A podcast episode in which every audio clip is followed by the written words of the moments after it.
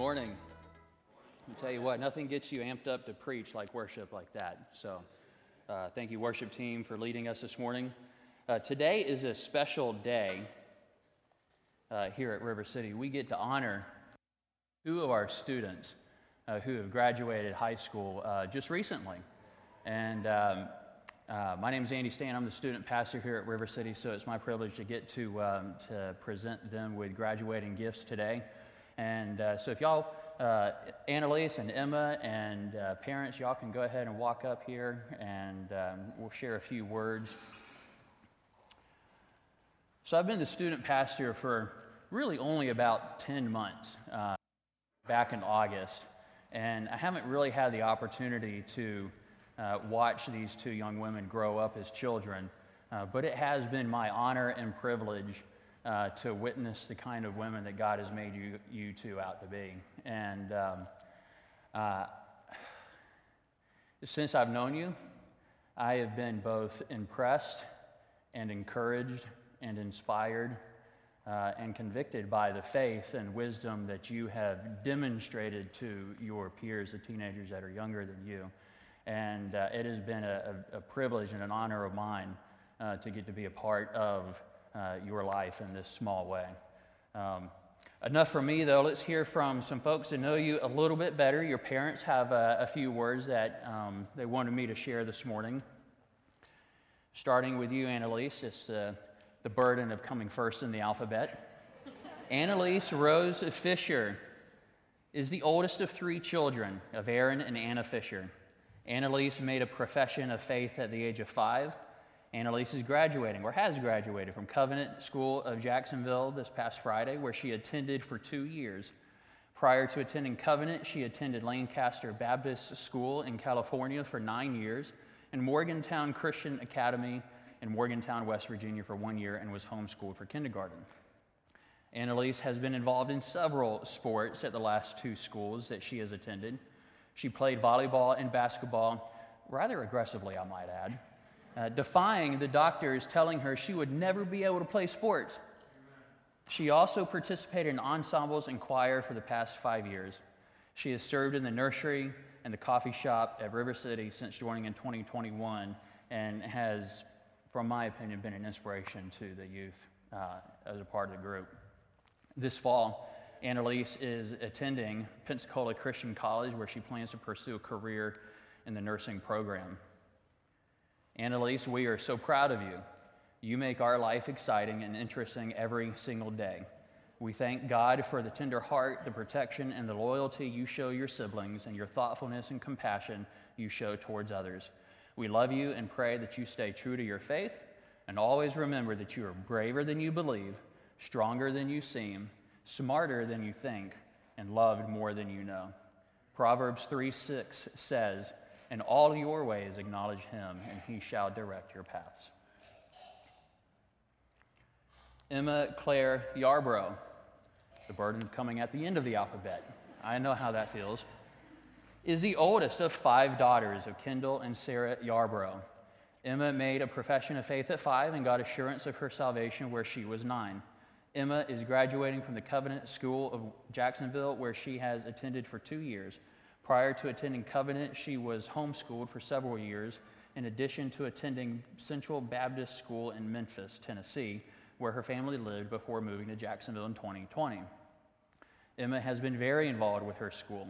She has served as president of the Student Council and president of the Fellowship of Christian Athletes this last year. Emma participated in volleyball, soccer, drama, and choir. This year, her peers and the staff faculty voted her as Miss Covenant at homecoming and she made the all A honor roll and had the highest grade in multiple classes this year. Emma loves music. She has served on the worship team at River City for the past two years and also sang on the worship team at Covenant. And this fall, Emma will attend Jacksonville University, where she plans to pursue a career as a physical therapist. She has been awarded the Merit Scholarship and has been admitted into the honors program at JU. Emma, we are extremely proud of you. It has been a joy and privilege to be your parents these last 17 years. The, we truly see a heart for the Lord in you, and we pray that you will remain faithful to Him as you continue in life. We love you. Um, I will add here at the end that um, you may not know it, but you both have had a huge impact on the youth group. Uh, I know I am uh, different just from knowing you, and I know that the rest of the group is different from knowing you as well. Um, so the church has uh, a couple gifts that we want to present to you. Um, so my wife Melody is going to bring those up.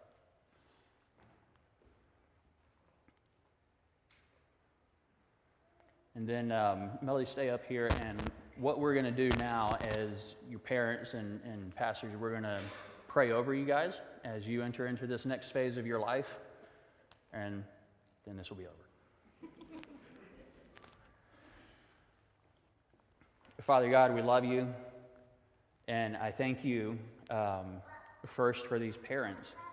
Uh, I thank you that you gave them the conviction to be faithful to one another uh, and to be faithful to their family and to their kids. I pray that you, I thankful, I'm thankful that you gave them the conviction to be, um, to pour into their children, all, all of them, uh, as they grew up and came to understand uh, what sin is and the impact of sin and uh, who Jesus is and what he can do for them.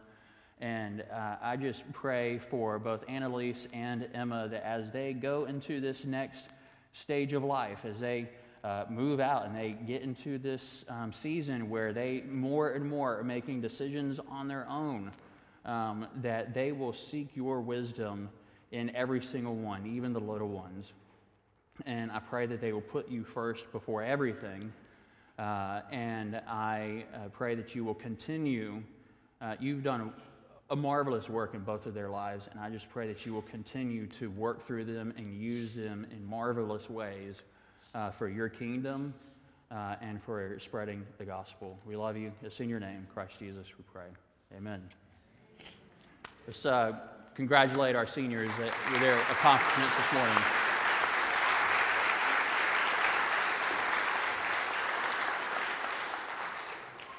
So I, I know what you may be wondering where is Brother Sam's? Um, so, Brother Sam's wasn't able to be here today. He was on a ministry trip in New England over the weekend and was supposed to arrive last night. Uh, but New England had pretty poor weather up there um, this weekend, and he had not one, uh, but two flights delayed. And uh, so he uh, asked me to uh, fill in for him this morning. So, um, looking back on everything that's transpired over the last uh, 36 hours, I, I, can say I'm thankful for the providence of God because God knew that this was going to happen. He knew that these flights were going to get delayed and that Brian wasn't going to be able to make it back. And He gave me, He gifted me with time to uh, prepare for this morning. Uh, so, with that, um, let's open our Bibles to the book of Obadiah, um, one of the minor Old Testaments uh, we're continuing in that study. And um, I, I want to add, I want to say a minute about the kind of example that Annalise and Emma are leaving behind. They, what they have demonstrated to the students that are younger than them is what it looks like to humble yourself before the Lord and to exalt His name rather than their name. When you do that, God will then exalt you and He will do incredible, marvelous works through your life. Uh, and they left that example for, their, for, for the teens that come behind them. Uh, our message today is what happens when you don't do that. Uh, is what happens when you exalt yourself over God and when you exalt yourself above others and don't humble yourself. Luke chapter 14, 11, uh, Jesus is speaking. He says that everyone who exalts himself will be humbled, and he who humbles himself will be exalted. And at the end of the, at the, end of the message today, we're going to have an opportunity to humble ourselves before God. So as, you, as we walk through the scripture this morning, I ask you to open your ears and open your hearts and really listen to what God is saying in this message and how it needs to be applied to your life. Because I promise you, everybody in some degree needs to apply it to their life. And then at the end of the message, we'll have an opportunity to do just that. Not even God himself could sink this ship, an employee of the White Star Line said at the launch of the Titanic on April or May 31st, 1911. When the British ship Titanic steamed out of Bound for New York on April 10, 1912, it was the largest and most sumptuous luxury liner that had ever sailed. It was a monument to the praise or to the promise of technology and the Victorian elegance, magnificently appointed with oriental carpets and cr- crystal chandeliers. It was thought to be unsinkable.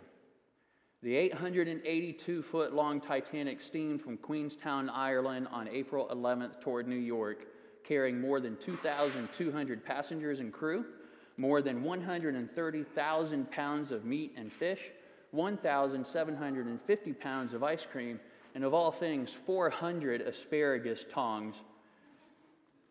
But only 20 of the 32 lifeboats designed to be on board. The ship ignored more than 30 different ice warnings, and at 11:40 p.m. on April 14th, the Titanic hit an iceberg and stalled. At 2:20 a.m., just a few hours later, it sank to the bottom of the Atlantic Ocean. We all know this story. Uh, it's a classic, but it's a perfect example of the title of today's message, which is When Pride Goes Before a Fall. And our main text comes from Obadiah verses 1 through 3. Normally, I might say Obadiah chapter 1, verses 1 through 3, but Obadiah is only one chapter, so it's Obadiah verses 1 through 3. And it says this The vision of Obadiah, thus says the Lord of God concerning Edom. We have heard a report from the Lord, and a messenger is sent among the nations. Rise up, let us rise against her for battle. Behold, I will make you small among the nations, and you shall be utterly despised. The pride of your heart has deceived you, you who live in the clefts of the rock, in your lofty dwelling. Who say in your heart, Who will bring me down to the ground? Let's pray. Father God, we love you, and um, as we sit here this morning worshiping in your name and studying and hearing your word, uh, I lift up Brother Sam's uh, as he uh, is um, struggling to get home today. I pray that you give him safe passage. I pray that uh, you also put people in his place that need to hear the gospel and that you um, give him the spirit and the power to share the gospel and that people will come will become saved and come to know you through um, saving faith in Jesus Christ as a, as a testament of his witness to them. And um, I just pray that you will empty me of myself, uh, fill me with your spirit, uh, and let your words flow through me into everyone here. And I pray that you will open our hearts so that we can know how to uh, change, to, look, to, to grow more into your likeness uh, this morning. So, in your name I pray. Amen. So, the book of Obadiah is all about, uh, again, a, a, prophet bringing a message against a nation who is defied God, who is in rebellion against God. This nation is Edom. Uh, and as we, if you read through the whole uh, book, you will see that there is this struggle that's going on. But I think we first got to ask who is Edom uh, and what is this struggle? Well, this struggle began uh, back in the womb of a mother who was carrying two twin brothers who were named Esau and Jacob. And over time, this struggle escalates into a battle or struggle between their respective descendants, the Edomites and the Israelites. The Edomites can trace their origin, of course, back to Esau. We know this because he's the firstborn twin son of Isaac and Rebekah who struggled with Jacob even while in the womb, as Genesis chapter 25, verse 22 says. His name means hairy because, as Genesis 25 25 says, he was like a hairy garment all over. He's also called Edom, which means red, owing the sale of his birthright in exchange for some red stew. We know that story from Genesis chapter 25, verse 30. Later in life, he shows disregard for the covenant promises by marrying two Canaanite women and then later the daughter of Ishmael. Those stories come from Genesis chapters 26 and 28. And he's, he, like any good man should, loves the outdoors. I know I do. But after having his father's blessing stolen from him by Jacob, he was destined to remain a man of the as Genesis chapters 25 and 27 tell us. Later on, after he is uh, sent out, he settles in a region mostly uh, that consists of rugged mountains somewhere south of the Dead Sea. This area becomes called Edom. In the Greek is Idumea. I'll probably pronounce that wrong, but that's okay. Uh, this area is 40 miles wide, uh, which stretches approximately 100 miles south to the Gulf of Aqaba. The fabled King's Highway, an essential caravan route linking North Africa with Europe and Asia, passes along the eastern plateau of this area. And this struggle between Jacob and Esau at their, at their birth ultimately formed the background to the prophecy that's given in Genesis chapter 25, verse 23, that says, Two nations are in your womb. Their respective descendants, Israel and Edom, were perpetual enemies. When Israel came out from Egypt, you might remember the story that they sought to have passage, safe passage through the land of Edom. But Edom, their brother, denied their brother Jacob to go through their land. Nevertheless, Israel was instructed by God to be kind to Edom in response. Uh, Obadiah, having received this vision from God, is then sent to describe their crimes and to pronounce total destruction upon Edom because of their treatment of Israel. And so, from 2 Kings chapter 14 and 2 Chronicles chapter 28, we see that ongoing disputes ensue and they uh, pretty much don't stop until Edom is eventually wiped out. So that's all very interesting stuff, but what can we learn from this story of Edom? Well, pride is a dangerous sin. Isaiah chapter 2, verse 12 says that the Lord Almighty has a day in store for all the proud and lofty, for all that is exalted, and they will be humbled.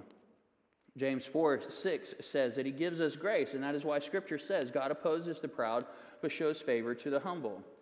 Proverbs 11:2 says, "When pride comes, then comes disgrace, but with humility comes wisdom." Proverbs 16:5 says that the Lord detests all the proud of heart.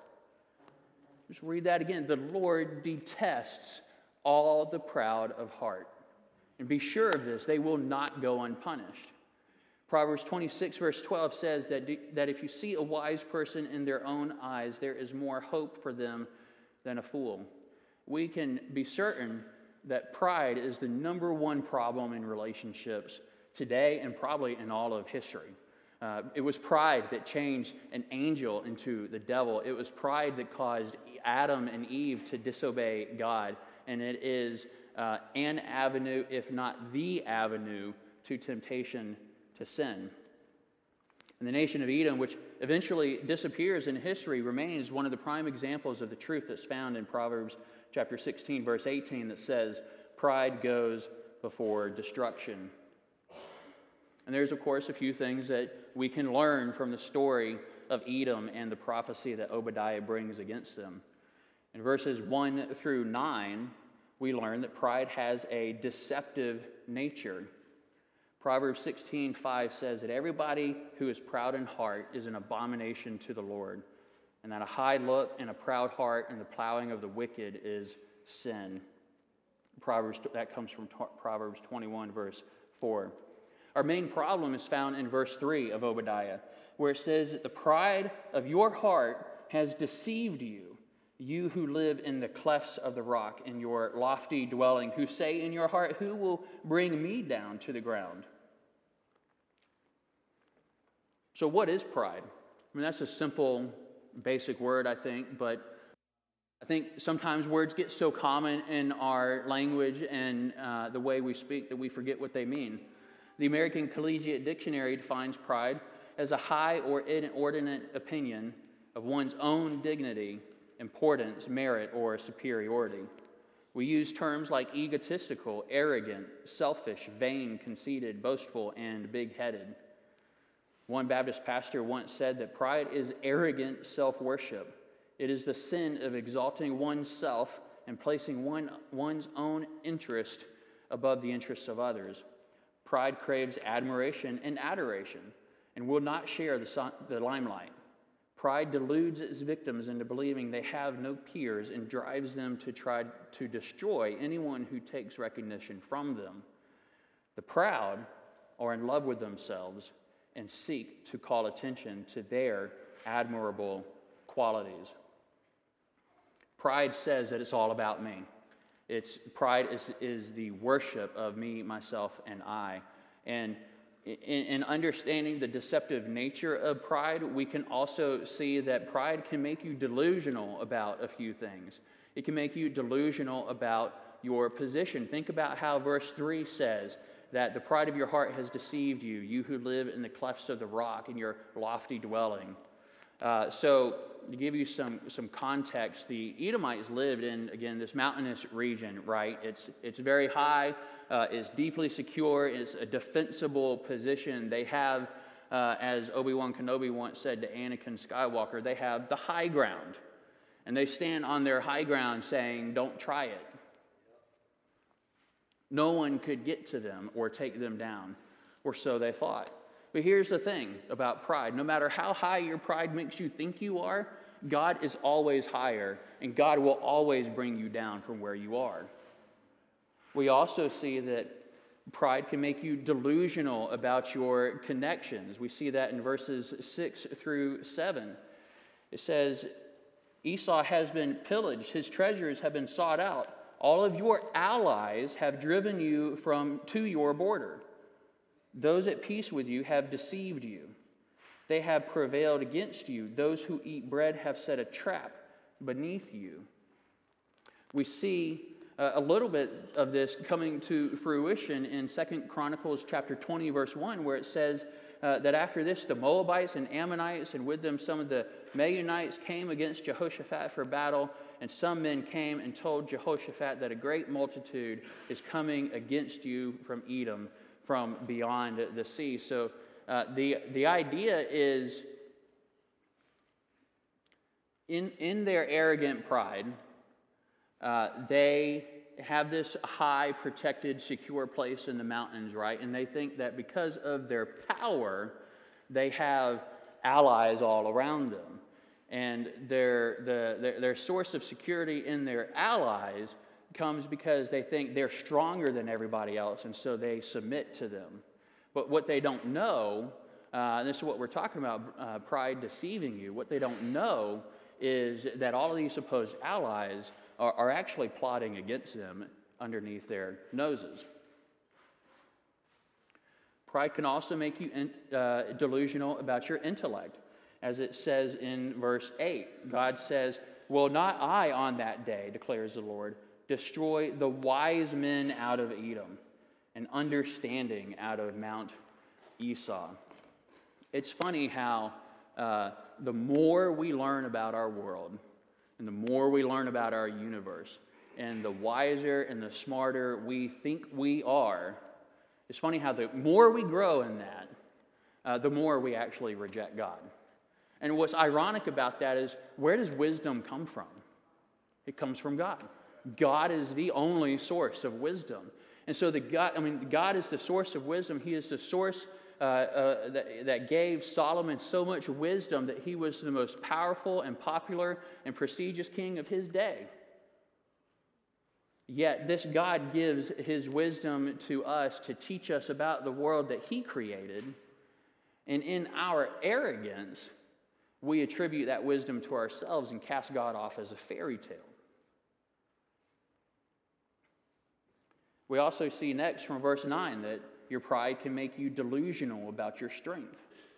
It says, And your mighty men shall be dismayed, O Teman, so that every man from Mount Esau will be cut off by slaughter. So, Obadiah makes this reference of a, a place called Teman. What is that? Well, that's a large, prominent city uh, in the nation of Edom. It might be equivalent to New York or Washington, D.C., or L.A., or something like that for the United States.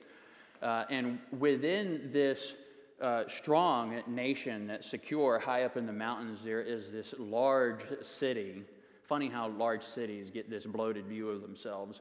Um, but there's this large city within this delusionally strong nation, and within that large city, they have these strong men. And you would think that um, that kind of reputation would be uh, impossible to overcome. But God says here uh, through Obadiah that those men I will send to slaughter. What he's basically showing us, what God is saying to Edom through Obadiah, is that Edom, despite their arrogance and their pride, is neither strong enough, uh, connected enough, or smart enough to defeat God. You think your pride is helping you, but it's really deceiving you. Now, if we were to take pride and maybe make it a person, it might say something like this Hi, my name is Pride.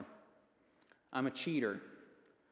I cheat you of your God given destiny because you demand your own way. I cheat you of contentment because you deserve better than this. I cheat you of knowledge because you already know it all. I cheat you of healing because you are too full of you to forgive. I cheat you of holiness because you refuse to admit when you are wrong. I cheat you of vision because you would rather look in the mirror than out a window. I cheat you of because nobody's going to know the real you. I cheat you of love because real romance demands sacrifice. I cheat you of greatness in heaven because you refuse to serve others on earth. I cheat you of God's glory because I, am, I have convinced you to seek your own. Hi, my name is Pride. I'm a cheater.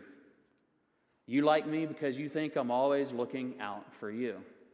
Untrue. I am looking to make a fool of you God has so much for you. I'll admit this. But don't you worry. If you stick with me, you'll never know. Pride has a deceptive nature. Pride also has a destructive nature. We learn this from verses 10 through 16.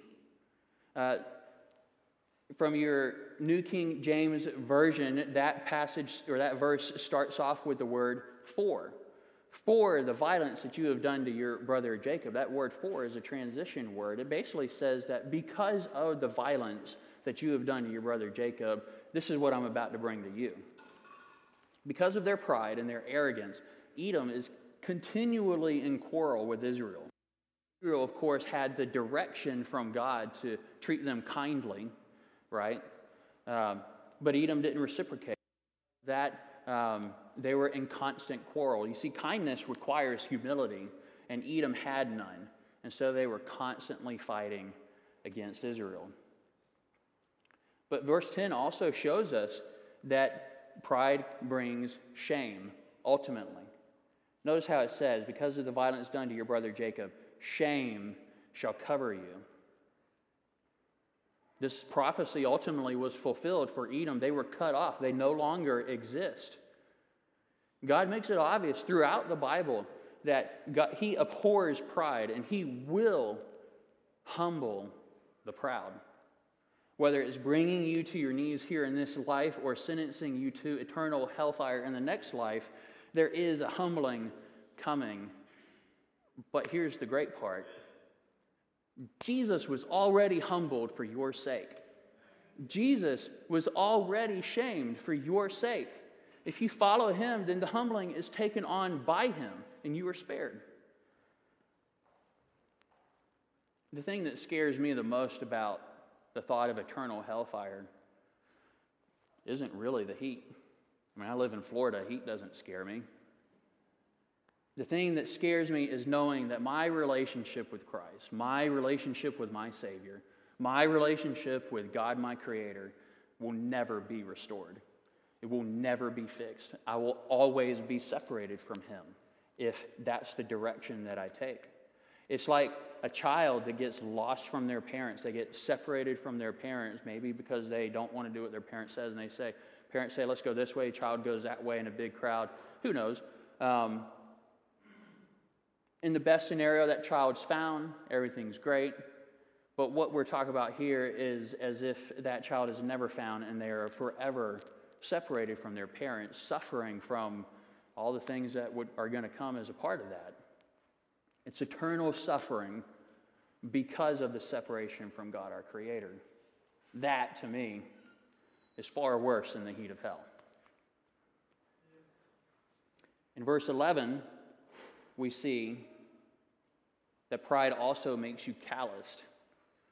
It says, On the day that you stood aloof, on the day that the strangers carried off his wealth and foreigners entered his gates and cast lots for Jerusalem, you were like one of them. If you notice, if you read through this book, you're going to notice that Obadiah never lets go of this brotherly bond that should exist between Israel and Edom. I mean, it, it once existed between Jacob and Esau. They eventually, but somehow that reconciliation didn't carry on to their descendants, and that feud continued. I mean, siblings fight. I, I get that. It's a thing. I'll dare say that I don't think Jacob and Esau ever had anything on the way my two sons, Jameson and Jeremiah, fight with each other. I mean, it, it, gets, it gets so intense that there are some days that it just seems like, man, they really hate each other. That's not anything new to me. I grew up with five sisters. Kendall, you know what I'm talking about. He's raising five girls. I grew up with five girls. And if, Jason, if Jacob and Esau can fight, and Jameson and Jeremiah can fight better, there's nothing, there's no one that fights better than a group of girls, especially sisters. But here's the deal with that. At least it was with my family. When we were growing up, if you messed with one of the Stants, you were messing with all of them. If you bullied one of them, you had a whole gang of Stants coming after you. There were six of us.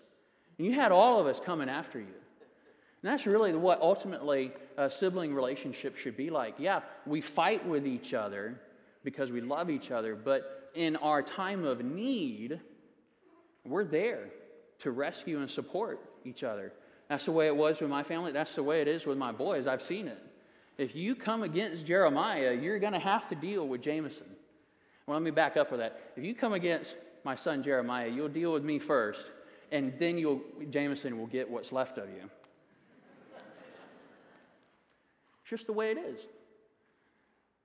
But that relationship did not exist between the descendants of Jacob and Esau. When the foreign nations pillaged and plundered Jerusalem and took them into captivity, Edom just sat and watched, uncaring. I mean, it's as if some guy was trying to take advantage of one of my sisters, and I just said, Go ahead, man, I don't care. How cold is that? How calloused is that? In Jacob's time of need, Esau just sat there and watched and did nothing. Pride makes you callous. It makes you harden your heart like Pharaoh hardened his with Moses. Pride also makes you take advantage of others. Verse 12 through 14 says, Do not gloat over the day of your brother in the day of his misfortune. Do not rejoice over the people of Judah in the day of their ruin. Do not boast in the day of distress. Do not enter the gate of my people in the day of their calamity. Do not gloat over his disaster in the day of his calamity. Do not loot his wealth in the day of his calamity. Do not stand at the crossroads and cut off his fugitives as they try to escape. Do not stand, do not hand over his survivors during their distress. You see, the, uh, the calamity of others, the suffering of other people, when pride has a grip on our heart, it can cause us to serve our own sordid desires, and we end up rejoicing in the destruction and the distress of others rather than um, coming to their aid and rescue. This was one of Jesus' greatest criticisms of the Pharisees was over this very thing. The Pharisees used their positions of authority not for advancing the kingdom of God, but for their own power, to, to, for their own benefit, to, to, to, to increase their own strength and control what amazes me is that this same kind of Pharisaical legalism still exists today. And it's mind blowing when I hear about it that there are people out there who can't see that the woes that Jesus proclaims against the Pharisees, he's actually proclaiming against them as well in modern day. There's comfort in all of this, though. We can rejoice. The rest of this book tells us that we can rejoice that God always sees and deals with the mistreatment of others. He is always just. At the end, justice is always served. We can also rejoice that God is sovereign. What that means is that nothing is out of his control. It's sometimes difficult to remember that God is over all nations, not just his people. And I'll talk about this a little bit more at the end. But his lordship is over everything that is. And finally, we see that pride has a definite end. Starting in verse 17, we see a sharp contrast of the language that has been given so far. Everything leading up to this point is God dealing with the Edomites and their uh, pride and corruption, and now it shifts and is going to talk about what God is going to do for his people. Again, another one of those transition words, but. But in Mount Zion there shall be those who escape and it shall be holy, and the house of Jacob shall possess their own possessions. So, those of you who follow Jesus will experience God's deliverance ultimately. Notice how verse 17 says they'll possess their possessions. If you follow Jesus, then God has given you much more than what you previously had. The riches of this world, I can tell you, are nothing in comparison uh, to the heavenly riches that await you. We haven't accessed all of that right now, right? But we possess it. It's there, it's waiting for us. Verse 18 shows us that Edomite or Edom ultimately falls. They're wiped out. And this is both a historical account and a prophecy against all of those in our modern day who oppose Christ. Your day of judgment, if you stand here and oppose Christ today, your day of judgment is coming and the verdict is not favorable. We also see in verses 19 through 20 that those who follow Jesus will ultimately enter God's promised land. In this account, it gives a visual of how God's people, those who follow him, have the reward of entering the land that he has promised to them. In that account, it was the land of Canaan, the mount of Esau, the land of the Philistines, Samaria, and Gilead, and the cities of the Negeb. Just like with the Edomites, this is both a historical account and a prophecy for us today. Follow Jesus, and you are promised entry into heaven, God's paradise. But don't let that decision to follow Jesus be all about the destination. Make sure that it is about Christ and that you and it's about your restored relationship with your creator because without Christ there is no heaven.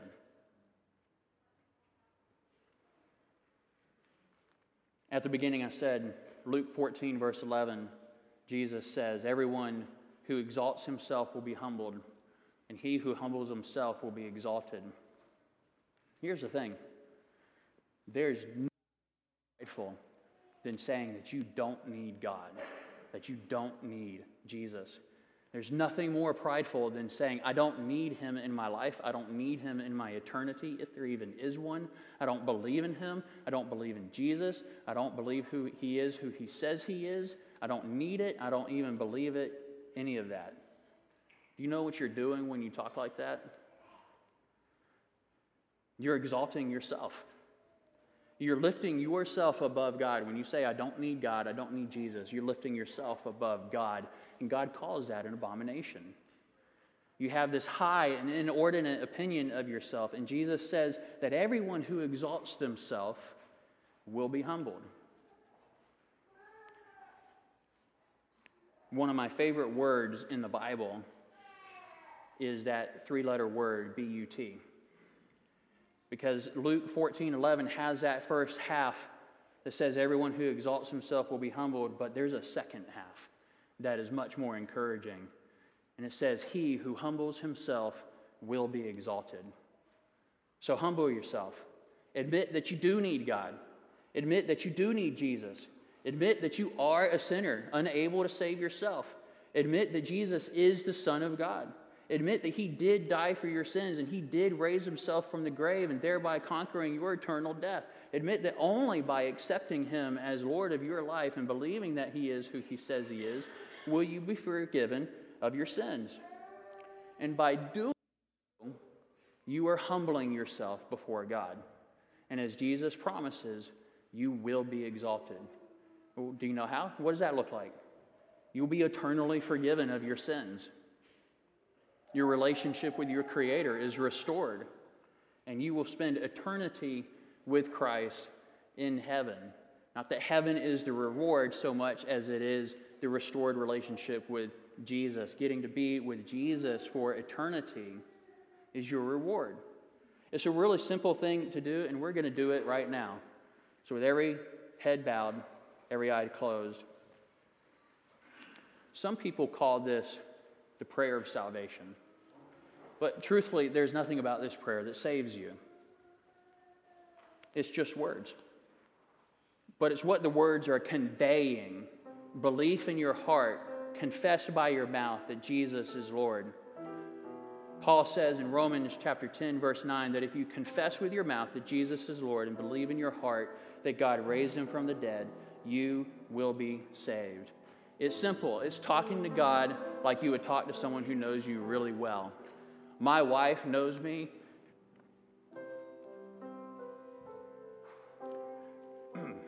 My wife knows me better than anybody else on the face. Yet God knows me better than her. Is talking to is talking to God like that with that kind of closeness and intimacy. Is saying, God, I'm that I'm that guy. That's me. I'm that guy. I'm that girl. I'm that person that has been running my own race. I've been running against you in opposition to you, trying to figure this thing out for myself, but I can't anymore. I can't keep running. And so, I am a sinner. I confess, I am a sinner. I do need Christ. I do believe that you rose from the dead. Please forgive me as I submit to your lordship over my life. If you pray, there's, here's a funny thing about Jesus' lordship. Jesus is Lord of all that is, what, even Lord of your life, whether you accept it or not. You accepting Jesus does not make him Lord. He already is Lord. And the best thing that you can do is to get on the right side of that. Because your acceptance of the fact grants you an eternal ticket into paradise and gives you unworldly, godly peace and strength while you live out your life here on earth because your relationship with God who created you is now restored, and you get to enjoy that relationship throughout the rest of your life and throughout eternity. It never ends. And maybe you're here this morning and you've already accepted Jesus Christ as Lord and you've been following Him, but somewhere along the way, pride has crept into your heart and gained a foothold. Remember, God calls pride an abomination, and that sin needs to be confessed. Now is your chance. Simply confess it to Christ right now. Lord, I've allowed pride to control my heart and to push you and my loved ones away. Please forgive me and remove this sin as far from me as the east is from the west. To you. Amen. As the worship team comes up, I want to ask the, uh, the pastors and the deacons and the leaders, I want to ask you to stand up women too. We have women leaders here too. Uh, if you just prayed one of those two prayers, there's a next step for you, and it's to talk to somebody. I want you to see who you can talk to. Uh, the people who are standing here serve our church, and we there's nothing special about us. We have all been there before. We are sinners saved by grace, and we um, have been dealt with by God, and He has worked in our life in such a way uh, that we uh, can then be turned around and used to help you. And so, um, you know, look around and see the people that I'm talking about. If you are struggling with pride, if you are struggling with sin, and you have uh, not accepted Christ as your Lord and Savior, I want you to come out and reach to one of us. You can you can talk to me, you can talk to Brother Sam's, or any one of us that are standing here, uh, and let us pray with you. So, let's let's pray, and then we'll close it out. Dear God, we love you and we thank you for uh, this message. Uh, I thank you for uh, your word. I thank you for um, your providence. Um, And I just pray that you will apply this word to our hearts and allow uh, each of us uh, to be used for your glory. If we have pride in our hearts, if we go so far as to say that we don't need you, I pray that you will show us that we do and show us and, and convict us of that sin and uh, draw us to you. If we have, if we are saved and have let pride get, get a foothold elsewhere, I pray that you will remove that. I just ask, Lord, that you will get into each of our hearts and um, draw us closer to you. Kingdom. It's in your name I pray. Amen.